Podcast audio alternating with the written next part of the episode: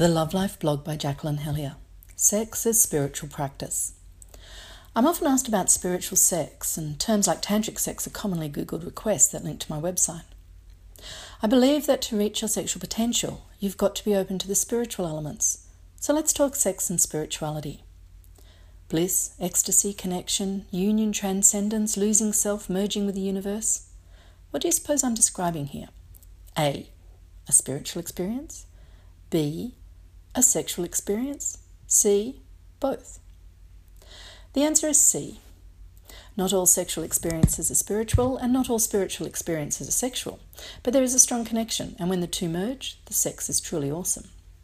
For many of us in Western culture, this seems at odds because we're often brought up to believe that sexuality and spirituality are opposites, that one is base and bad and the other is lofty and good, that to get to the spiritual we have to overcome the sexual. So instead of embracing our sexuality, which is an intrinsic part of being human, we at best trivialize it and at worst deny it, which means that instead of a whole healthy society, we have one that is obsessed with superficial sexuality and full of people with dysfunctional attitudes and behaviors around sex. Sex is not meant to be like this. Sexual energy is our basic life energy. We all come from orgasm. Denying or corrupting it damages ourselves. It's far better to embrace our sexuality and experience life affirming and life enhancing sex. You see, sex has three purposes the first is reproduction. That's a wonderful thing, but it's not the essence of human sex. All animals have sex to reproduce. The second is pleasure. Our bodies are sexual pleasure machines. We are designed to experience exquisitely dis- delicious sex. The third is personal transformation. By deepening the intimacy and heightening the erotic, we are capable of having sex that is far more than a physical joining of the genitals. We can have sex that takes us far above the physical rutting of animals, way up into the realm of the angels. This type of sex can be called high sex. I think of it as deep sex. It's definitely spiritual sex. Whatever you call it, you have to realize that it doesn't just happen. Although plenty of people have experienced a glimpse of this possibility. Just as blissful, transcendent spiritual experiences rarely occur spontaneously, you have to cultivate deep sex. For a start, you have to be truly present in the experience.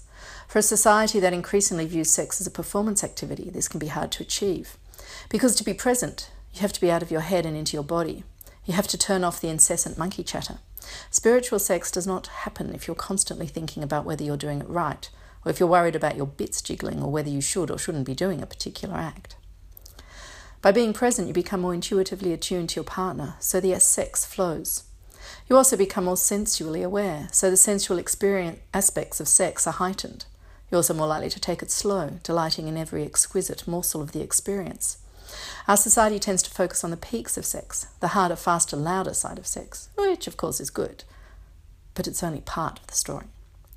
The valleys of sex, the long, slow, sensual, deep aspects, are at least as glorious and often more ecstatic, and the sensations linger longer. When you practice sex like this, it can go on for hours, and the sensations go beyond our normal concept of orgasmic. Too many of us see orgasm as the point of sex, believing that all the preliminaries just lead up to the grand finale of the big O. In spiritual sex, orgasm is an outcome of sex, often many times over, not the point, and certainly not necessarily the end.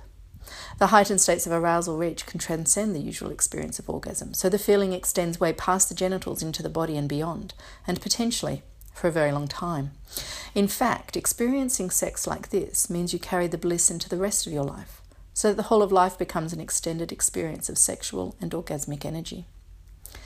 I'm not advocating some hippie herbal version of sex here where it's all about worshipping the god or goddess in each other and dancing around in sarongs to Indian sacred chants, although that can be good too. This sex can occur anywhere, in a bondage parlour, for instance, or in a back alley up against a wall, or even a simple late night cuddle under the sheets if it's part of a life lived in a heightened state of spiritual and sexual awareness. You see, high sex incorporates the intimate and erotic. In fact, you can't really have erotic without the intimate. True intimacy is about showing your real self and surrendering to the experience.